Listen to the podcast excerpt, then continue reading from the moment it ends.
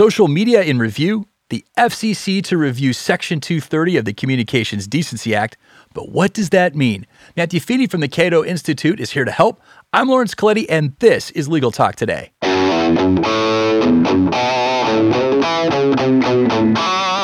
Welcome back, listeners. Always great being here with you. Today, we're talking about social media, free speech, and Section 230 of the Communications Decency Act. So, a lot of nuance there, but uh, thankfully, we have a wonderful guest expert to walk us through. Matthew Feeney. Today, he joins us. He's the director of the Cato Institute's Project on Emerging Technologies. Welcome to the show, Matthew. Thank you for having me.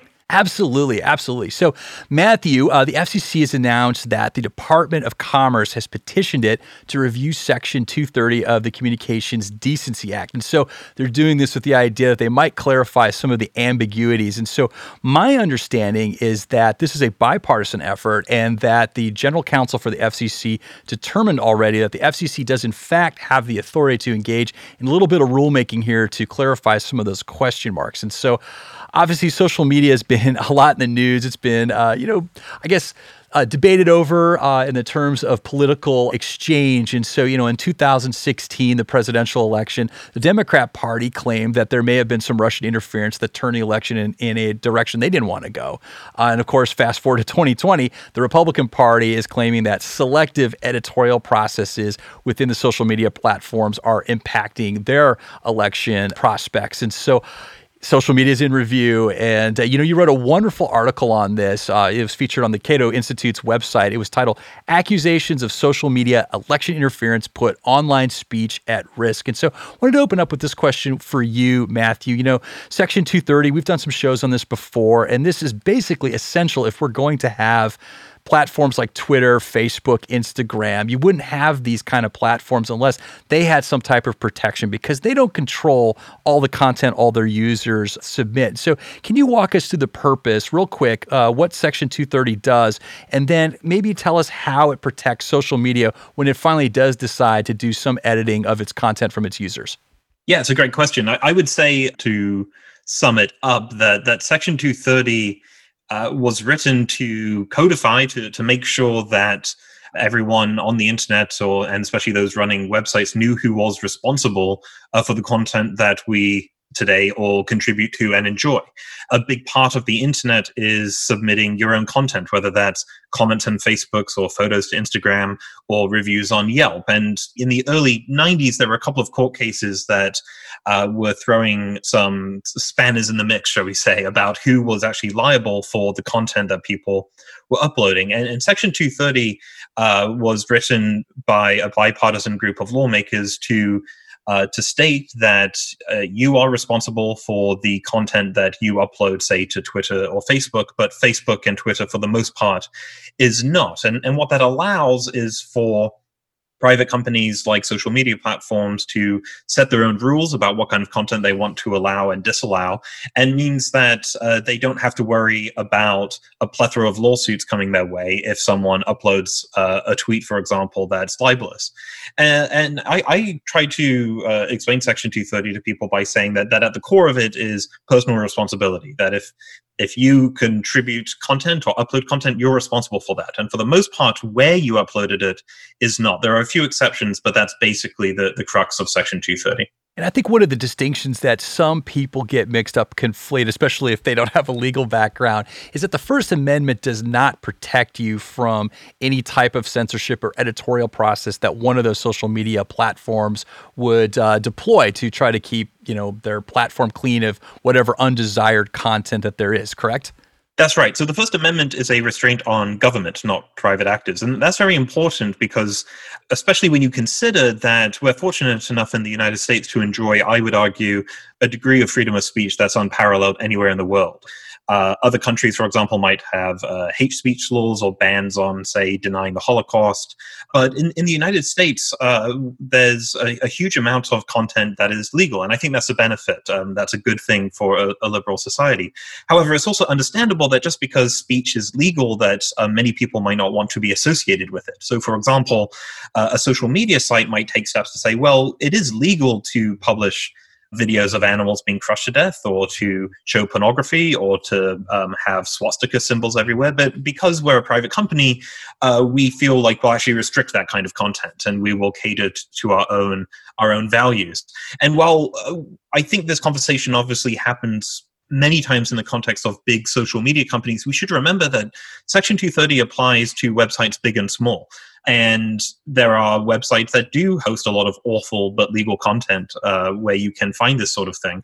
But if, if you are running a little blog that has a comment section, um, you're also enjoying the kind of protection Section 230 outlines. But the, the, the, fact is that just because there's a lot of speech that is legal uh, doesn't mean that everyone wants to associate with it. And, and Section 230, a crucial part of it in the text, mentions that websites are free to moderate content however they see fit, even if that speech is constitutionally protected. Uh, so, yes, it's very important, I think, in this debate to remember that the First Amendment uh, is restriction on government. Well, and so some of those uh, restrictive policies that some of the social media platforms uh, might be deploying has become somewhat of a hot button issue, of course, during a, a, big political cycle that we find ourselves in today. And so recently, and I just wanted to, I'm, I'm building towards uh, some of these proposed possible renovations, if you will, to Section 230. But, uh, you know, recently there was the, a New York Times article about uh, some leaked, illegally leaked tax documentation from President Trump. And then, you know, a couple weeks later, there was the New York Post published an article about Hunter Biden, of course, the son of presidential uh, candidate Joe Biden. His son, uh, laptop, you know, maybe some incriminating photos and some communications there. But you know, these these stories were leaked um, or put out, and uh, you know, the political parties were worried about them, and so, but they were treated a little differently by the social media platforms. And so, I think with this one, and I want to get into a follow up on this one, it fell on kind of a technicality between this. So, can you walk us through how Twitter navigated? That. Just and the idea here is I'm, I'm we're building towards some of the renovations towards Section 230. Right, yeah, there's a very good real case situations to talk through. As many listeners will know, uh, Twitter blocked access to the New York Post story that you uh, that you mentioned, and of course, many uh, conservatives allege that this kind of blocking was a symptom of systemic anti conservative bias in Silicon Valley. And Twitter cited its policy that um, limits access to hacked personal private information. Now, many people were, were quick to point out, well, what about the New York Times tax story um, related to Trump? Twitter didn't block any of those links. And the difference between the two is that the the New York Times story, though, didn't include images, photos of private information such as Donald Trump's email address or phone number. Um, but the New York Post story uh, does actually include that that kind of information, and that was their justification for limiting uh, links of the story. Uh, earlier this year, Twitter cited the the same policy when it limited uh, links to private information related to police officers, for example. Now, I want to, to stress you, you can criticize this policy and you can mention that uh, there might be you know bias in Silicon Valley and everything. Uh, but to me, I, I, I, don't think that raises any important legal question, actually. Uh, many people seem to think that political neutrality or something like that is required by Section 230, but but that is not true. So everyone, I think, should keep in mind that when they're being critical of Twitter here, uh, that there are few, I think, very few uh, feasible legal avenues to address this uh, supposed problem. Uh, this is just a private company trying to associate with content it views it consistent with its policies. All right, so just a quick follow up there, and so this comes up because we're uh, you know we're in an election cycle here, and so in the last 24 hours, President Trump has had a couple of tweets blocked for disputed content warnings uh, related to the election. Now this gets into Twitter's civic integrity policy, and so let me just read these tweets really quick. I'm not asking you to weigh in on the uh, on the um, the truthfulness of them, but I just wanted to point this out, just kind of getting towards that renovation of 230. So just for some context here, so President Trump, this was today, said they are working hard to make up 500,000 vote advantage in Pennsylvania disappear ASAP likewise Michigan and others. And so this tweet was covered up with this warning that you can click through if you want to from Twitter. It says some or all of the content shared in this tweet is disputed and might be misleading about an election or other civic process. And so below that, they've got this link to an article that points in a different direction than the president was, uh, you know, expressing his opinion on. So that's one. So he he got blocked a little bit with some censorship here. But let me point out another one. And so I'm building to a question here. So thank you for humoring me, uh, Matt Matthew. Sure thing. Josh Shapiro, he's the uh, he's the district attorney for Pennsylvania, and so he may be involved. If there's going to be a recount in Pennsylvania, he may be involved in this process. And he did this uh, this tweet on uh, October 31st before the election. So he writes, "If all the votes are added up in Pennsylvania, Trump is going to lose. That's why he's working overtime to subtract as many votes as possible from this process. And so the reason I bring this up, Matthew, is that I went through and I reviewed Twitter's civic integrity policy, and I don't know how they do it all, but it seems like both of these tweets kind of fly right in there, and either one of them, both of them, you know, could have been banned, and yet somehow, you know, the president's is banned, and maybe not the AG of Pennsylvania. But the reason I bring this up is because just because there might be some inconsistency in an internal policy, it doesn't make it illegal to do, correct?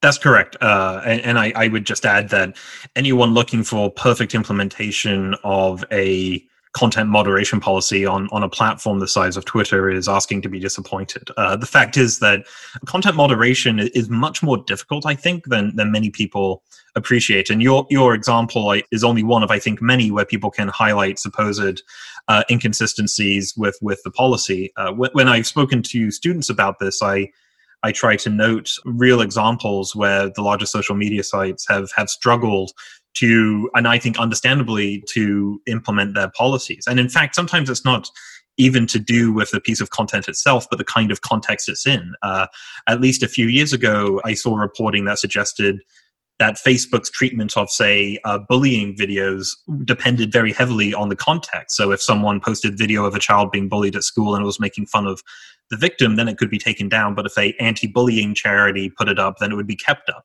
Uh, so I think your citing of, of real tweets, I, I think, highlights how difficult that can be at scale quick follow up before we get to the Section 230 uh, question there. And so I thought you uh, did a really good job highlighting this in, in, your article for Cato. And so you were talking about allegations of election interference and you know the collision that could possibly have with private actors. And you recommended treading lightly there because it could impact a lot of businesses, but it could be really a sticking point for you know if you're overly zealous with these allegations, how are you ever going to engage in business? So can you just share that with everybody? I think that kind of helps provide some context context, you know, to some of these disputed issues that we read about online? Sure. The the article that you cited is one that I wrote in the wake of the New York Post uh, story that we've already discussed. And something that caught my eye was that many conservative activists were describing Twitter's behavior here as election interference. I, I thought that was quite inappropriate. And, and, the reason is because I actually think that uh, interference in elections is a serious allegation um, and a, a, problem that, that we should treat seriously. And I, I think once you get into a world where content moderation decisions or the freedom of association is considered the same as uh, what I think most people think of when they think of election interference. And I think the, the word or the phrase, at least, has less useful meaning. And, and that's important. Uh, and part of the issue here, though, I, I think, is we should consider some of the responses to the supposed problem here, which is if, if you think that there's political bias on on a platform as large as uh, Twitter or Facebook, then you might think, well, there should be mandated viewpoint neutrality, or uh, maybe the FTC should be involved, or maybe the FCC should be involved. And I worry about these kind of proposals, not just from a uh, freedom of association point of view, but also from an anti-competitive point of view. Uh, I think it's no surprise that at a recent uh, Senate hearing, Mark Zuckerberg, the CEO of Facebook, expressed openness to amending Section 230. But this is, I think, classic regulatory capture where uh, many businesses will oppose regulations or changes to laws up until the point they view those changes as inevitable. And then they will get their lobbyists to uh, make sure that the law uh, favors them. Uh, the fact is that I, I want there to be an internet where those who want to compete with Facebook and Twitter can. But I think that's harder to do with Section 230 reform. Yeah, and I wanted to highlight that because I, I, thought you just you articulated that so well, that slippery slope. So every, for everybody out there that's looking for an answer to try to challenge every unfair action that might be out there, uh, there's a slippery slope uh, and a potential huge consequences for it. So let's get to Section 230 and then we'll close it out. But uh, you know, with the FCC, you know, what's going on there? What what are they taking a look at specifically? Yeah, good question. Uh, well, in in May, uh, Donald Trump signed an executive order it's a bit of a roundabout way of, of doing this, so I, I suppose it depends how you want to describe it. But basically, the, the executive order asked for the National Telecommunications Information Administration to ask the, the FCC uh, for a proposal on uh, clarifications in Section 230. Uh, and what uh, they were asking the FCC to take a look at are the so called sword and shield of 230. Uh, the sword is the section of 230 that says you're free to moderate content however you see fit, and uh, the the shield is this liability shield, saying websites aren't considered for the most part publishers of user generated content. And what I want to, to stress here is that many people uh, think it's pretty inappropriate for the FCC to even have a look at this. Um, I know at the beginning of the, the interview you mentioned that at least one lawyer at the FCC seems to think this is within their remit, but you can actually read um, a comment written by the, the authors of Section 230, uh, Representative Ron Wyden, who's now a senator, and former Representative uh, Chris Cox. And what, what's interesting, I think, in their comment is they mention explicitly that, well, the, the reason why we wrote Section 230 to try and get it outside the remit of these kind of agencies, uh, which is kind of ironic if you think about it. You know, they mentioned in the text of 230, which you can read, it says that it is the policy of the United States to preserve the vibrant and competitive free market that presently exists for the internet and other interactive computer services unfettered by federal or state regulation. And and what I think is important to remember is at the time that Section 230 uh, was written, so we're talking 1995, 96, there was a proposal in the Senate uh, that would have empowered the FCC to help moderate or write rules for content on the internet. And Section 230 was in large part a, an attempt to make sure that didn't come to pass. So I think anyone who um, is applauding what's happening here has to, I think, keep keep in mind that this is exactly the kind of situation that at least the authors of 230 were trying to prevent, namely an alphabet soup agency coming in and regulating online content. And Section 230, I think, is a, valuable piece of legislation. I think because it allows people to engage with content consistent with their values without getting uh, the size and scope of government any larger than it already is. Since Section 230 came out, there's been uh, a few court cases that have provided some additional meaning to it. And I think one of the things that uh, Chairman Ajit Pai and uh, Commissioner Brendan Carr, uh, they agree that they sent out a uh, statement is that they think that Section 230 might be out of alignment with its original intention. And so let me just kind of cite back towards, and I'm just kind of playing devil's advocate here. So Section 230A, it does talk about some of the intention about uh, liberating content, you know, trying to create a bigger marketplace to exchange ideas one of the things that's specifically mentioned is political discussions. And so, to the degree that any online platform, social media, otherwise, maybe picks one side over another, and perhaps just in theory, you know, reduces that political exchange. Do they lose their Section 230 protection? Is Section 230 out of alignment with that intention? I don't think so. Uh, you can read uh, the the document that I uh, cited earlier, where the authors of 230 explain their answer to the question: Is Section 230 outdated? And and they seem to think um, and I think correctly that uh, many of the concerns that were present uh, at the writing of Section 230 are still with us now. Now, of course, look, the, the internet is very, very different to what it was in 1995 and 96, but there are crucial things that remain the same, namely that people visit the internet to uh, submit their own content, to engage with others, and there are companies that are trying to uh, provide platforms for people to do that. That that fundamental feature of the internet has not changed. And in in their statement, Congressman Cox and, and Wyden do mention that they they view the attitude that Section 230 is outdated as something of an urban legend. Uh, the the fact is that that even if you are upset, say, with the political content moderation of Twitter, your political views have a home on the internet. It's just a, a question of whether they have a home on perhaps the most popular. And you know, no one likes to be chucked out of popular house parties. I you know that's I, I, suppose understandable, but the fact is, it's not a problem. I think for government. Uh, and and what's interesting is uh, earlier this year, there's actually actually been a conservative responses where they've set up their own uh, social media sites or made alternatives more popular. And that I think is, um, I, I, think, a, a, market at work, which is you have Parler, you have Gab, you have venues for speech that Twitter or Facebook might not like. And I think that's fine. Uh, but I don't think it's fair to say that uh, 230 is, is not working as intended or is out of alignment. I, I think uh, we're fortunate enough to have the two authors of the law are still with us and commentating uh, to, up until this very day about uh, what they thought when they were writing it and what they think about it today. Um, now, given that this is a legal podcast, I'm sure there will be people listening who disagree about how much it should matter what the authors thought and what kind of originalist you want to be when it comes to Section 230. Uh, but insofar as you think it matters what the authors of the law state, I think it's fair to say that Section 230 is not out of alignment. All right, last question for you, Matthew. You know, if you're a betting person, you know, what are your predictions for where the FCC will go when it comes to Section 230? Uh, well, you're asking someone who's been wrong about every political prediction over the last six years, so I'm, I'm, I'm hesitant to make predictions. But I I would say, uh, despite not being a uh, a lawyer with, with any you know, a lawyer of any kind, let alone with expertise in the FCC, I would say that uh, we should wait and see which kind of what kind of administration we have in the new year and uh, how all this comes out in, in the wash. Um, my instinct is that there are quite a few, I would say, valid legal challenges to the FCC's ability to promulgate the kind of rules that uh, the, that President Trump seems to be asking for here. But I, I, like I said, I've been wrong about many things in the past, and this could be another one of them. Uh, I would just say that I suppose, as some sort of conclusion, that any time that you have an agency like this taking a hard look at a piece of legislation as crucial as Section 230, um, I think a healthy dose of skepticism is warranted. Well, thank you so much for joining us today, Matthew. It was really great having you on. Yeah, thank you for having me.